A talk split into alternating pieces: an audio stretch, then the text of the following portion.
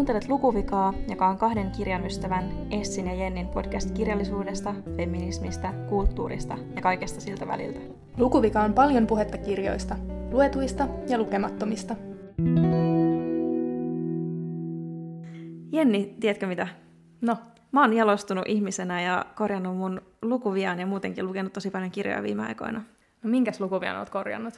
Mä en muista kyllä itse asiassa, oliko tämä sun lukuvika vai mun, vai oliko tämä meidän yhteinen, mutta en ollut t- ei, tätä päivää aikaisemmin lukenut Anna-Leena Härkösen Häräntappoasetta, eli tätä äidinkielen opettajien lempikirjaa, jota luetutaan teineille koulussa. Niin tota, tänään sen sain luettua. Wow, uskomatonta. Mm.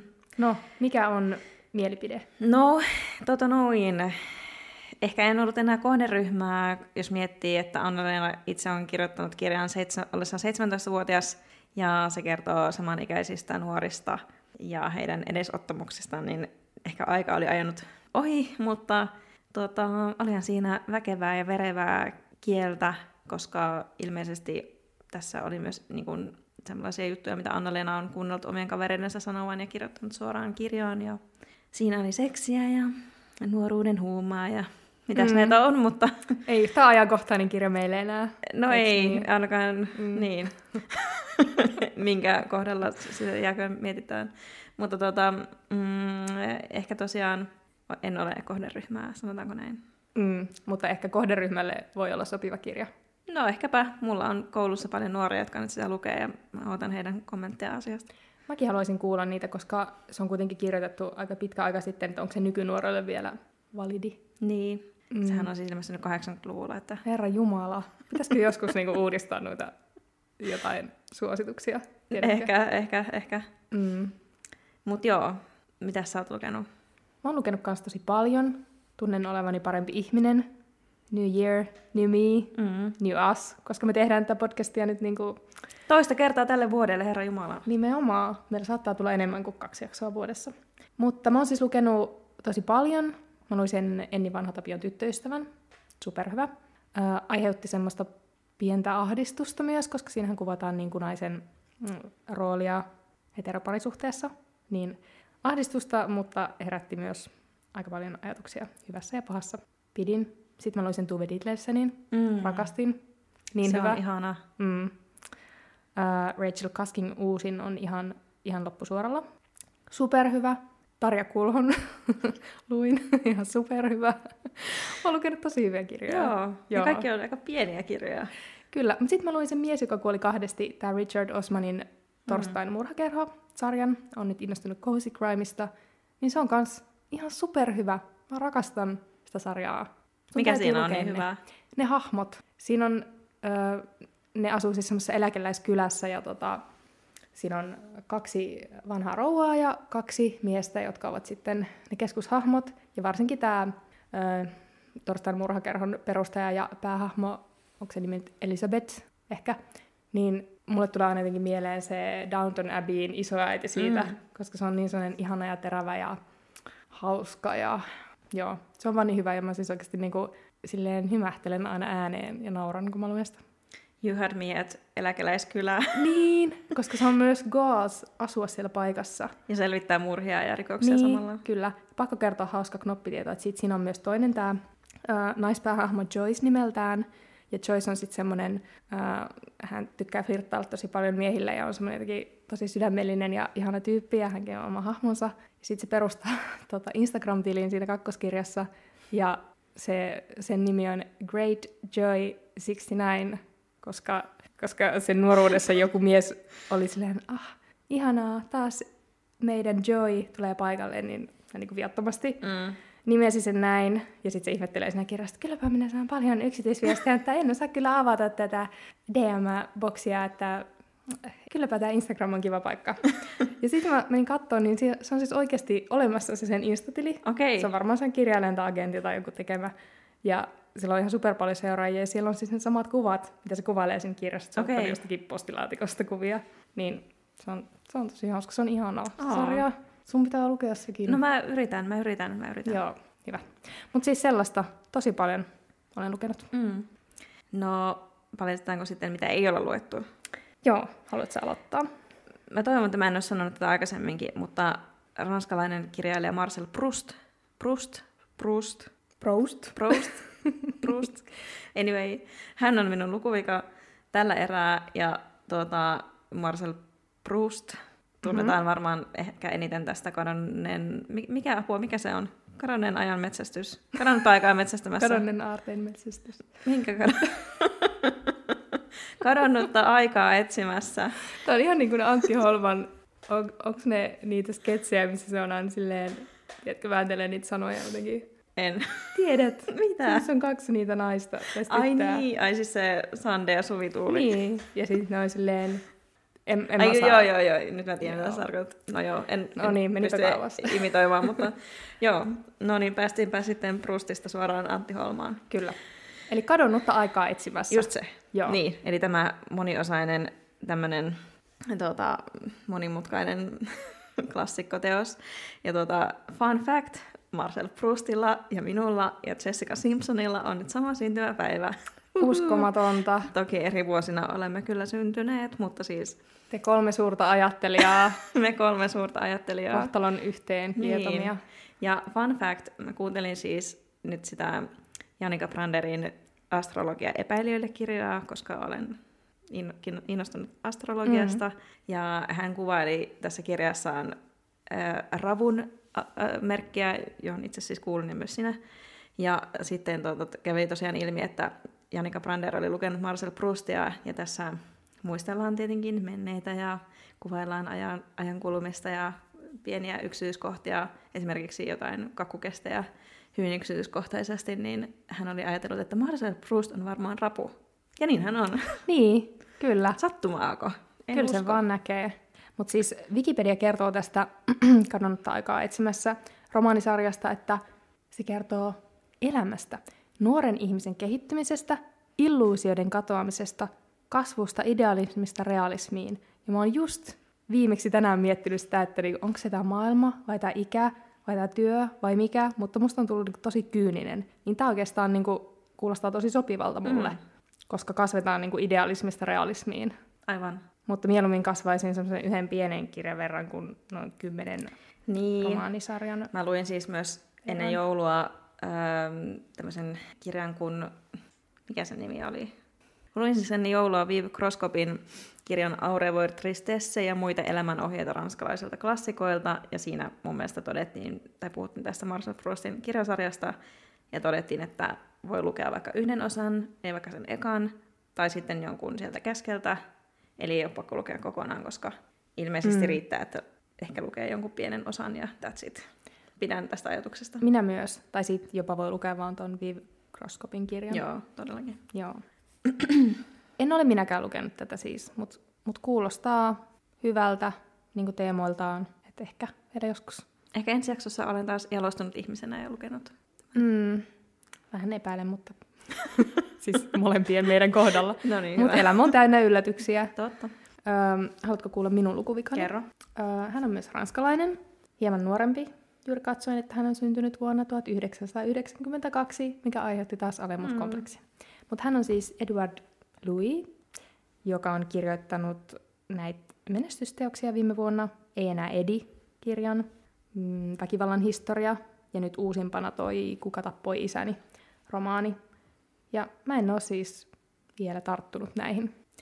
Joo, mä itse asiassa just eilen luin sen Kuka tappoi isäni. no totta kai. se on tosi lyhyt kirja, sen lukee oikeasti tosi nopeasti. Okay. Mutta siis se oli, se oli todella sydänjuuria riipaiseva ja myöskin se Ei enää Edi, jonka olen lukenut, niin ovat myös ei mitään hyvän mielen kirjallisuutta. Mm, ainakin tuossa Kuka tappoi isäni, niin toistuu ehkä samat teemat kuin mitä Edward Louin muissakin teoksissa, että on vaikea isäsuhde ja tämmöinen niin rakenteellinen köyhyys ja huono-osaisuus, joka tietenkin sitten kasautuu moninkertaisesti tie, tiettyjen ihmisryhmien kohdalle. Ja tässä tuota, tosiaan äm, Edward Louis siis tekee isänsä kanssa vähän niin kuin tämmöistä sovintoa isän vanhoilla päivillä – ja sitten kertoo myös tästä isän aika traagisestakin elämästä, että kuinka hän mm, tehtaalla töissä ollessaan niin hänen selkänsä murtuu ja hän on työkyvytön, mutta sitten samalla, samalla Ranskassa tehdään myös tämmöistä niin poliittista päätöstä tai päätöksentekoa, missä esimerkiksi niin kuin vähävaraisilta, köyhiltä ja työttömiltä ja niin edelleen, niin leikataan se vähänenkin pois, mitä on ollut, ja, ja pakotetaan myös niin kuin tämmöisiin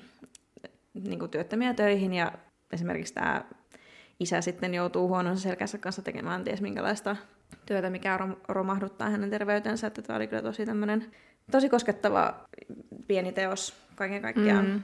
Joo, noi teemat kyllä kiinnostaa tosi paljon. Ehkä koska ne on noin raskaita, niin se voi olla yksi syy, että en ole vielä tarttunut, mutta mm. pitäisi kyllä ehdottomasti. Mm. Mutta siirrytäänkö me tämän päivän aiheeseen? Siirrytään. Me ollaan molemmat luettu ihan superhyvä kirja, eli Johanna Vehkoon Oikeusjuttu. Kirja kertoo siis toimittaja Johanna Vehkoon omakohtaisen tarinan siitä, miten hän on joutunut syytetyksi kunnianloukkauksesta kirjoitettuaan vuonna 2016 omalle yksityiselle Facebook-seinälleen rajatulle yleisölle päivityksen, jossa hän käytti itseään toistuvasti häiri- häiriköineestä ihmisestä äm, termejä rasisti ja natsipelle, ja tästä hän sai sitten kunnianloukkaussyytteen. Ja tästä alkoi tällainen todella monivaiheinen, pitkä, absurdi oikeusjuttu, joka on itse asiassa nyt kuukausi mm. sitten ehkä noin, tai onko siitä tässä niin kauan? Ihan, kauan, ihan mutta... tässä tammikuun alussa, muistaakseni. Joo, niin se on nyt niin kuin toistaiseksi saatu päätökseen, ja korkein oikeus siis kumosi tämän kunnianloukkaussyytteen nyt tammikuussa 2022, mutta käsittääkseni tämän kirjan kirjoittamisen aikaan siis ei ollut vielä tullut tuota korkeimman oikeuden päätöstä, eli keissi oli vielä auki. Ja pakko sanoa tähän alkuun disclaimer, että me puhutaan tästä olettaisin lukijoina, ei esimerkiksi oikeusoppineina, mm-hmm. että pahoittelen jo nyt, jos tulee jotain asiavirheitä tai terminologiavirheitä, mutta tosiaan tämä oli ihan, ihan superhyvä kirja. Mitkä sun päällimmäiset fiilikset tästä on?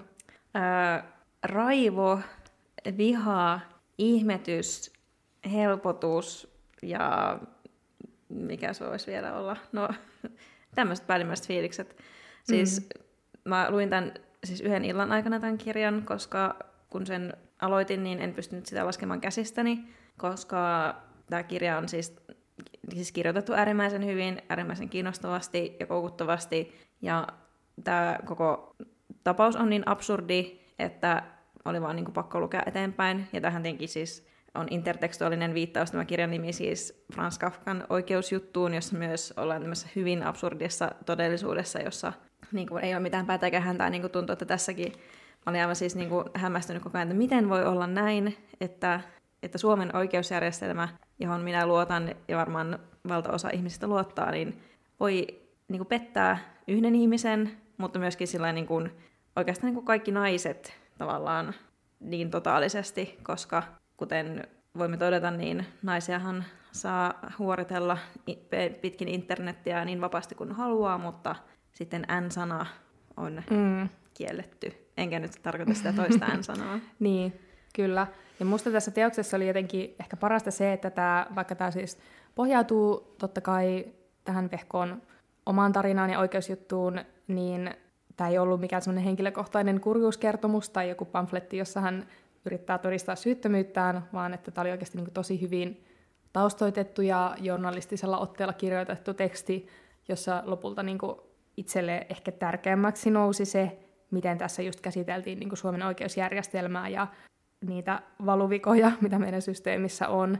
Että tämä oli myös niin kuin tietokirja tavallaan. Mm. Mm.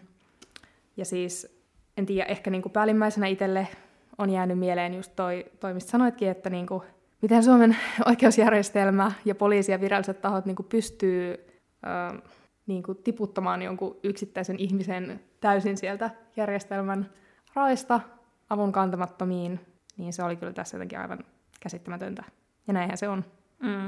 Ja, ja toisaalta tämä niin paljastaa myös jotenkin sen, että kuinka vaikka ajattelee sitä oikeusjärjestelmä ja niin kuin tämmöiset asiat on niin kuin absoluuttisesti oikeassa ja aina niin kuin kaikille samat, niin asia ei kuitenkaan ole näin, koska myöskin ihmisethän näitä päätöksiä tekevät, että on ihmisen päätös, että nostetaanko joku syyte vai tutkitaanko sitä ollenkaan.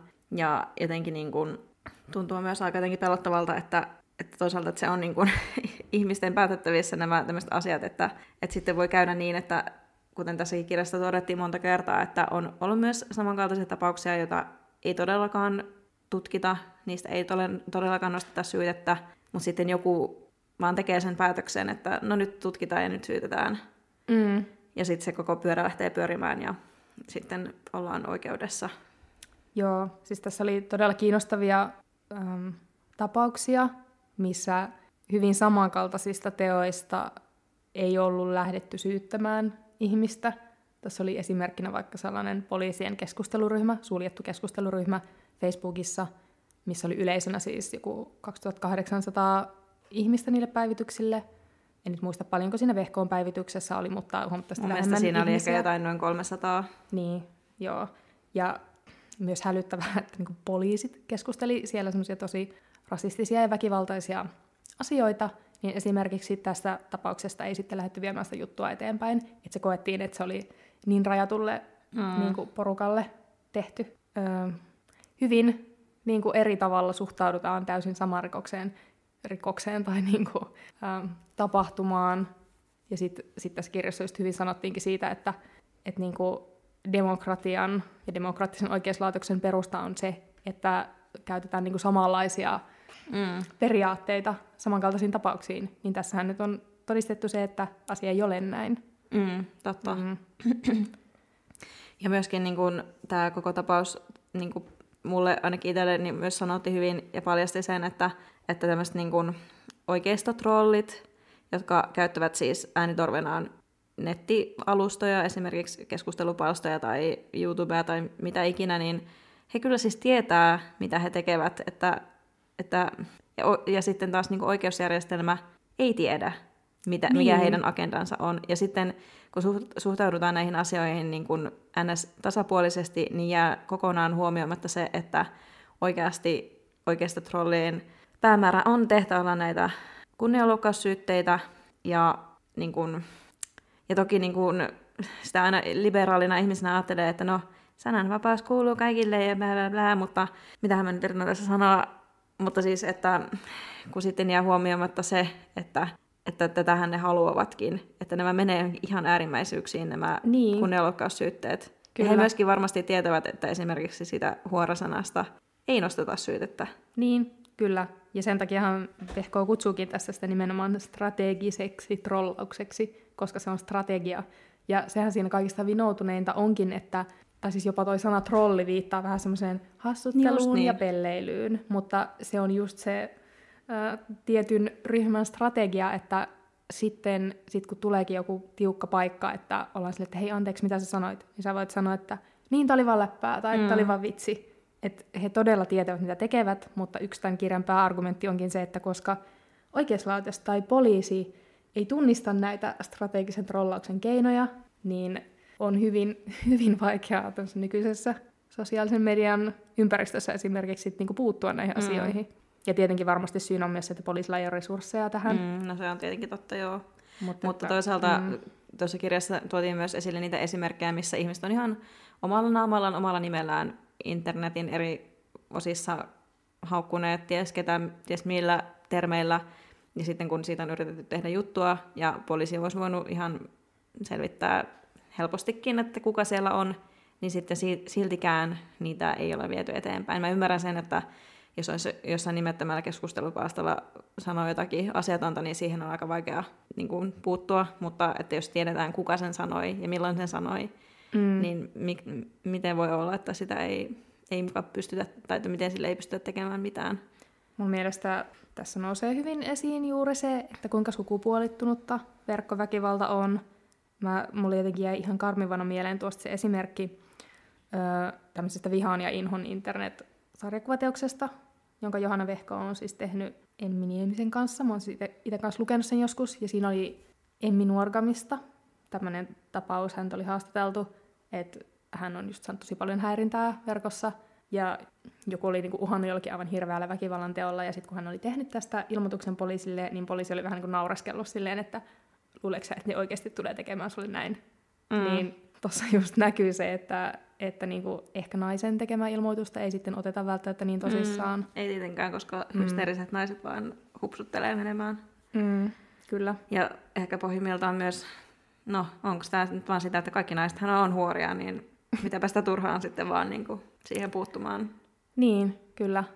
Ja tästä oli myös tutkimusdataa tuossa kirjassa, että Helsingin Sanomat oli tehnyt muutama vuosi sitten tutkimuksen niin kuin tämmöisistä kunnianloukkaustapauksista ja kerännyt valtavan aineiston ja katsonut, että mitkä niistä niin kuin, johti sitten syytteeseen mm. asti ja mitkä, missä esitutkinta lopetettiin, niin sehän oli kyllä niin kuin hyvin sukupuolivinoutunut se, että nähtiin, että miehen kunnia on kyllä tärkeämpi Suomessa kuin mm. naisen. Niin, niinhän se on.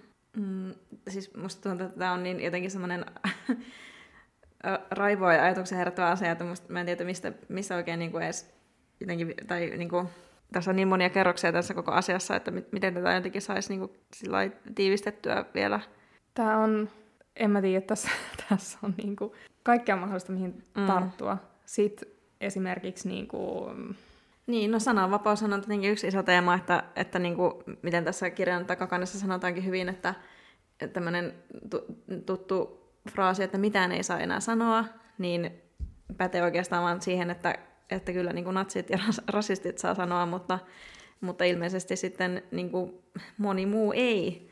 Että, että toisaalta niin kuin tässä Johanna Vehko kirjoittaakin, että tässä hänen niin kuin henkilökohtaisessa oikeusjutussaan lopulta niin kuin tuli sitten tämmöinen, niin kuin, tai että hän ajatteli, että tässä ei kyse pelkästään hänestä, vaan hänen täytyy jaksaa jotenkin taistella tämän asian puolesta, että viedä se tai valittaa vielä näistä tuomioista ja saada se sinne korkeampaan oikeuteen ja niin päin pois, että koska jos, jos tämä olisi jäänyt niin voimaan tämä Johanna Vehkoon tuomio, niin kysehän olisi ollut siis siitä, että tässä olisi ollut ennakkotapaus ja itse asiassa sitten rasistia ei voisi sanoa rasistiksi eikä natsia natsiksi, jo, joka sitten niin kuin, sehän on ihan älytöntä. Niin, kyllä. Että, että se on niin kuin se ultimaattinen loukkaus, öö, mutta onneksi sitten kuitenkin nyt tosiaan Johanna Vehko jaksoi taistella asian kanssa ja tämä nyt on korkeammassa oikeudessa kumottu tämä syyte, eikä tästä tullut ennakkotapausta. Ja koska eikö se ole niin kuin natsien ja rasistien varmaan pääasiallinen trollaus, tai se trollaus niin kuin johtaisi siihen, että, että sitä ei saisi sanoa, niin. mutta se asia silti olisi olemassa. Niin, kyllä. Että tässä tapauksessa sananvapaus voitti kyllä. lopulta. Mutta jotenkin tuntuu, että tuo sananvapaus on niinku just semmoinen niinku näillä trolleilla, trolleilla niin kuin semmoinen miekka, jolla aina lyödään, että heidän sananvapautta rajoitetaan, mutta he itse asiassa rajoittavat kaikkien muiden sananvapautta myöskin. Että... Mm, kyllä, mutta sehän kuuluu nimenomaan tähän strategiseen toimintaan, mitä he harjoittavat, niin. ja mitä sitten on hyvin vaikea selkeästi tunnistaa oikeuslaitoksella tai vaikkapa poliisilla. Mm. Ja täytyy sanoa tässä, että mm, kirjassa siis muistaakseni viitattiin tämmöiseen teokseen kuin Totuuden jälkeen, Tämä on tullut Siltalalta pari vuotta sitten, mä luin sen silloin. Ja tässä siis, siinä teoksessa just niin puretaan tosi mm. hyvin mm. noita keinoja ja siinä on tapaustutkimuksia. Ja kun mä itse luin sen silloin, niin silloin mä tajusin, että aa, vitsi, tämä on se mekaniikka, miten se toimii. Mm. Mutta sitten kun tuota kirjaa luki, niin oli ihan se, että miten nämä päättävässä asemat, asemassa olevat ihmiset voi olla näin kujalla. Siinä oli esimerkiksi just niin, niin absurdi hetki, missä VK selittää oikeussalissa, että miten kun Facebookin yksityisasetukset toimii. Mm. Joo, ja siitä käytiin siis niin kuin monta vääntöä niistä yksityisasetuksista. Ei riittänyt se yksi, mutta mm. siis niin voin kuvitella, että siellä, jos siellä on joku boomeri tota, päättämässä, niin... Mm, niin, kyllä. mutta että, niin. Ja sitten kiinnostava asia tässä on myös siis ylipäätään nuo sosiaalisen median alustat, että tuossa todettiin jotenkin tosi hyvin, että, että nämä alustat esimerkiksi Facebook, niin jotenkin niin kuin irtisanoutuu täysin siitä vastuusta, mm. että, vastuusta, että heillä olisi jonkinlainen niin kuin, osa tässä demokratian luomisessa tai sen heikentämisessä, koska ne tietenkin haluaa kasvaa jatkuvasti ilman mitään vastuuta. Mm. Ja se onkin jotenkin tosi absurdia sekin, että joku Facebook on vaikka niin valtava alusta nykyään, ja Instagram ja kaikki sen omistamat alustat, niin että eihän tämä jotenkin voi mennä niin, että koska ne on yrityksiä ja ne toimii kaupallisen logiikan alaisena – niin miten se ei istu millään tavalla yhteen sen demokratian mm. vaatimuksen mm. kanssa.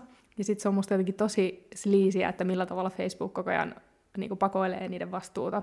Mä oon esimerkiksi itse töiden puolesta tehnyt Facebook-mainontaa ja ollut aika paljon tekemisissä Facebookin kanssa, niin jotenkin se sananvapausasia jälkeen on silleen, että tosi monimutkainen, että he selvästi niin kuin yrittää jollain tavalla mukaan suitsia vaikka mainosten sisältöä, mutta koska ne algoritmit on jotenkin niin jäykkiä, ne ei toimi. Ja sitten Facebookissa on ihan oikeasti, en tiedä onko asia nyt muuttunut, mutta ihan vähän aikaa sitten ollut silleen, että kun sä et voi mainostaa mitään poliittista sisältöä, mutta asiat, mitä Facebook, niin kuin, tai se algoritmi triggeröityy siitä, että se on poliittinen, on vaikka jos jossakin mainoksessa mainitaan sana ilmastonmuutos mm. tai kasvisruoka, mm. niin silleen, että Mitä kenelle ihme? se niin. asia on poliittinen, niin. ja sitten lopulta, että mikä asia ei olisi poliittinen tässä niin, maailmassa. Et jotenkin, tämä maailma on hullu. No on. Tämä on täyttä hulluutta. Madness, I say. Mutta joo, tästä räntistä takaisin oikeusjuttuun. Oliko sulla vielä jotain tota, muita puolia tai asioita, mitä, mitä sulla nousi tästä? Mm, no siis tota, no tämä nyt ei liity ehkä niin just tähän oikeusjuttuun, mutta musta tuntuu, että mä jo heti tässä alussa niin kuin jotenkin järkytyin ää, siitä, kun tämä alkaa tämä teos Johanna Vehkoon kokemuksesta, kun hän saa keskenmenon. Ja sitten tämä niin taustottaa sitä, että miksi hän ei ollut tämmöisessä kirjan lukutapahtumassa kirjakaupassa, johon tämä hänen oikeuteen haastanut henkilö niin oli tulossa siis häntä maalittamaan. Mutta niin, tota, niin jotenkin, tämä on myös niin kuin siis silleen, kuitenkin kun Johanna Vehko on nainen, niin tämä kertoo kuitenkin silleen niin kuin myös naisnäkökulmasta tästä koko oikeusjärjestelmän järjettömyydestä. Ja myöskin jotenkin niin kuin, mietin taas niin kuin naisena olemista, kun hän kertoo tästä keskenmenosta, että, että hänen lapsi oli siis ää, niin kuin jäänyt sinne kohtuun sitten ja oli kuollut ja hänen piti sitten tosiaan niin kuin abortoida se pois. Ja, ja sitten mä en ollut ennen ajatellut tätä asiaa, mutta sehän on niin, että kun nainen tekee lääkkeellisen abortin, niin hänet lähetään kotiin vuotamaan verta ja kärsimään järkyttävissä kivuissa. Että tässäkin niin näkyy taas se, että tämmöinen lääketieteellinen proseduuri, niin, niin mikä, mikä muu niin tämmöinen toimenpide olisi semmoinen, minkä, minkä ihminen tekee niin yksin kotona, kuin abortti, joka tietenkin on niin maailman hirvein asia, koska eihän nainen nyt sellaista saa tehdä. Tai sitten tämmöinen, niin kuin, että jos on saanut keskenmenon, niin sama juttu, että, että mä en ollut niin kuin ennen ajatellut, että totta, että miksi mm. tässäkin, niin kuin, jos taas joku, jos miehet joutuisivat tekemään abortin, niin niin kuin sä sanoit, että heillä niin. olisi kuukauden hermoloma ja mitäs kaikkea muuta, että, niin. että mun mielestä tämä niin kuin, ja nuo on just sellaisia asioita, että koska sä oot kasvanut naiseksi, niin mm-hmm. sä pidät niitä normaaleina. Ja sitten yksi kaunis päivä sä luet joku tämmöisen kirjan ja sä oot silleen, hetkinen, siis mitä? Että me todella, jos meidän täytyy tehdä abortti, niin ollaan kotona yksin tekemässä se lääkkeellinen... Niin, kuin... niin hirveässä kivussa, tuskassa, niin. vuotaa verta jossakin... Niin kuin Johanna Vehkokin kirjoittaa tässä, että hän on suihkun lattialla makaa mm. niin, että ei pysty hyvä, että niinku puhumaan mm. tuskissaan, että mitä ihmettä. Mutta siis tästä tulee myös mieleen se, meillä on yhden meidän lukupiirin kirjana tällainen kirja kuin Sairas ja viallinen, joka kertoo siis naisten lääketieteen historiasta. Ja jos mm. joku kirja vituttaa, niin se kirja, koska... Apua, se on ihan hirveä se kirja. No siinä puhutaan juuri tästä samasta, että niinku, kuinka pitkään naisten terveydenhuolto on niinku neglected ja Jep. ei olla oltu kiinnostuneita siitä ja kuinka joka ikinen asia um, on niinku diagnosoitu hysteriaksi, koska ei ole tiedetty mistään mm. mitään. Ja siis sitähän niinku tehdään vieläkin. Mm. Että jos sä näytät jotain tunteita jossain, niin sä oot hysteerinen. Et meillä niin me joka podcastissa palataan tähän, mutta meillä ei ole päästy niinku yhtään eteenpäin. Ei ollakaan. Ja sitten mä just mietin, että sen takia mm. varmaan just tämä naisviha internetissäkin on just semmoinen, että, että jollekin Emmi Nuorkamille sanotaan, että luuleeko sä oikeasti, että joku Nimenomaan. tulee tekemään sulle, että, niin, että sä oot vaan tämmöinen hysteerinen typerä nainen, että eihän niin. kukaan tämmöistä nyt oikeasti tee. Jep. Vaikka siis mm. onhan siis todisteita siitä, että kyllä myös niin kuin internetväkivaltakin voi kärjistyä, tai niin kuin tämmöinen niin kuin oikeaksi väkivallaksi, plus että se niin kuin tieto siitä, että, tai niin kuin pel, ainainen pelko, että on, onko tuolla joku, joka tulee tekemään sen vai ei, niin, niin mitä se niin kuin tekee ihmiselle. Mm. Ja, tai niin kuin tämmöinen niin kuin maalittaminen tai ihan mikä tahansa internethäirintä. Et ei se ole mikään semmoinen, että jos se tapahtuu internetissä jossain keskustelupalsta tai Instagramissa tai Facebookissa tai missä tahansa, etteikö se olisi niin kuin totta. Niin, kyllä. Mutta kato, kun me ollaan vaan niin hysteerisiä Ai koko niin, ajan. Hups. Turhia pelkoja. Niin. kyllä. Ja kyllä mä nyt mietin tässäkin, niin kuin keskusteltiin aikaisemminkin, että, että kun tämä on kuitenkin tämmöinen aihe ja meidänkin podcast kuitenkin profiloituu niin kuin feministiseksi, ja me mm. olemme nuoria naisia, ja tämä tulee ihan julkiseen kuunteluun tämä meidän podcast, että vähän niin kuin sillä jännittää toisaalta myös puhua niin. tästä aiheesta. Kyllä. Vaikka ei ole tämmöisiä kokemuksia niin kuin vaikka Johannalla tai Emmillä. Niin, kyllä, mutta se on siis ihan realistinen ajatus ja mm. huoli, mm. eikä mikään hysterian sanelema asia. Mutta tällaista se elämä on naisena mm. 2020-luvulla, että yeah. what a joy! Kyllä. Mutta sitten vielä päästään meidän toiseen lempiaiheeseen, eli kapitalismiin, koska myös sellainen asia, mikä tässä kirjassa hämmästytti tosi paljon, oli se, että koska ö, Vehko oli siis freelance-toimittaja tuohon aikaan, en tiedä onko vieläkin, mutta kuitenkin, niin hän ei saanut, niin kuin, kun hän siis masentui tästä tapauksesta ja sai mielenterveysongelmia ja kaikkea muuta mahdollista, niin hänellä ei ollut työterveydenhuoltoa. Hän ei saanut oikeusapua esimerkiksi journalistiliitolta eikä Yleltä, jonne hän teki sen juttusarjan, joka johti sitten tavallaan tähän jupakkaan. Ja hänellä ei ollut niin minkäänlaista työnantajan tukea tähän, että kuinka heikossa asemassa freelancerit on tässä mm. yhteiskunnassa. Ja hänelle tapahtui just se, että hän niin tippui tavallaan jokaisen verkon mm. läpi. Niin, ja, ja sitten siinä, niin kuin yle, kun hän haki Yleltä tätä työterveys, työterveydestä apua, niin sielläkin oli joku tyyppi, joka oli sinne, en ota freelancereita. Mm. Mutta sitten siellä vaihtui lääkäri, joka olikin silleen, tule vain tänne. Niin, kyllä. Ja silleen, että kuinka randomia jonkun yhden ihmisen päätäntävallassa niin asiat, tämmöiset mm. isot asiat on. Ja jos mä muistan oikein, niin se journalistiliitto perusteli tätä, että miksi he eivät voi antaa tätä oikeusapua hänelle, oli siis sillä, että no jos me tehdään nyt tällainen periaatteellinen linjaus, niin en tiedä, kohta kaikki tulee kysymään niin. meiltä oikeusapua, että koska, mitä me sitten tehdään. Niin, koska ihmistähän mm. vaan ihan huvikseen haluaa vain tämän oikeusapua, niin. että niillä ei varmaan olekaan mitään oikeita ongelmia, minne oikeasti tarvitsisi jotain niin kuin tämmöistä mm. legal advice. Kyllä, oh. järkyttävää. Joo. Mutta sitten tuossa, tai siis mun mielestä jotenkin tuossa kirjassa oli ihanaa se, että sit käsiteltiin myös äh, niin kuin semmoisella lakiopillisella ja jopa filosofisella tavalla semmoisia käsitteitä niin kuin sananvapaus tai sensuuri, että mitä ne oikeasti tarkoittaa.